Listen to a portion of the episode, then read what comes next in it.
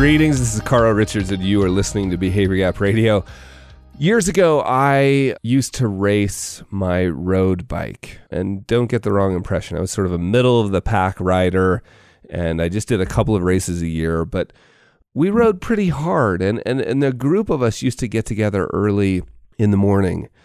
And there was probably, you know, between, I don't know, eight to 20 of us on any given day. And you know what happens when you take a group of individuals that are really competitive individually and you throw them into a group. Every day was like, you know, the Tuesday morning World Cup, we used to joke. Like it was always a race. And what happens when you ride your bike that way, when you train that way, and it's the same, I'm sure, for every, well, I know it is for running and every other sport. When you're always going medium hard. Every time you get on your bike, you're going medium hard. You improve quickly. Like when you first start riding or running, you'll improve quickly. But then, real just as quickly, you plateau and you never get any better. And it becomes frustrating. After a couple of years, you're like, gosh, I'm not getting any better. Right. And then if you continue to do that for a couple more years, you actually start get at least my experience and the experience of a number of people I've talked to you actually started getting worse, right? Like the body starts to break down a little bit. You get sick more often. And it's just this idea of going medium hard. Now, I didn't realize it was going medium hard.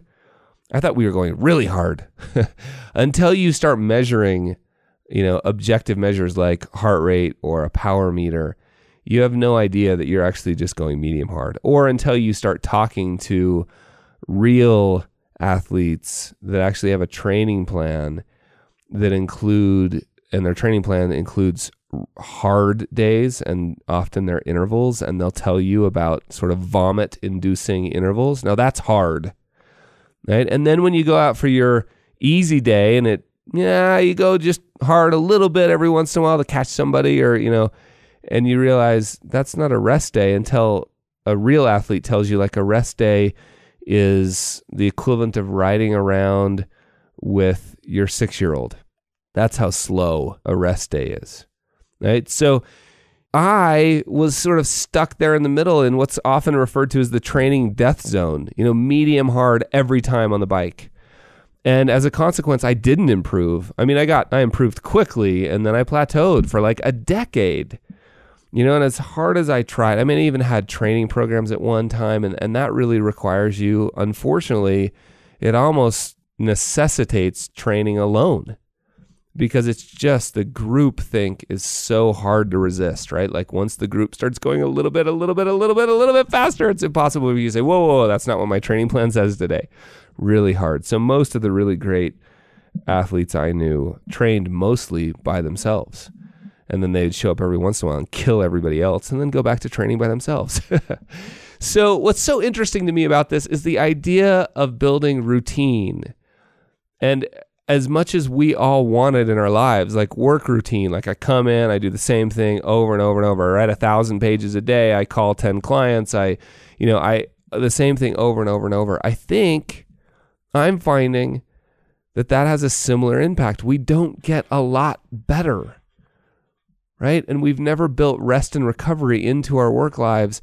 And we've also never built vomit inducing intervals, if you will, like getting in a little over our head, trying things, as Seth Godin likes to say, trying things that may not work. I like to think of it as economic adventure. Sorry, that's not the right word. I like to think of it as work adventure, right? I like to think of it as there's an economic value to adventure, is what I meant to say, right? Adventure is almost by definition something that may not work. You're going to be in over your head. You're going to go out. It's going to be hard. And then you're going to come back and rest and recover. Right. And there is this sense. Another way to think of this is a steep learning curve. Right. Now, if we're continually exposing ourselves to being a little in a little over our head or steep learning curves, then we're going to get tired and burned out. So that's the value of recovery. And so, particularly to all of the financial advisors around the world that are listening to this build in periods of vomit inducing that sounds so fun vomit inducing intervals adventure, periods of time where you're in a little over your head, go get a new designation. Study for your CFA. Get your CFP if you don't have it. You know, whatever. Volunteer to take over something new in the office. You know, look around. If you're not if you're not the owner of the firm, look around and ask your boss like, "Hey, what needs to be done around here that would just be great that you've been thinking, man, it would be amazing if somebody would do this and nobody's volunteered till now and do it."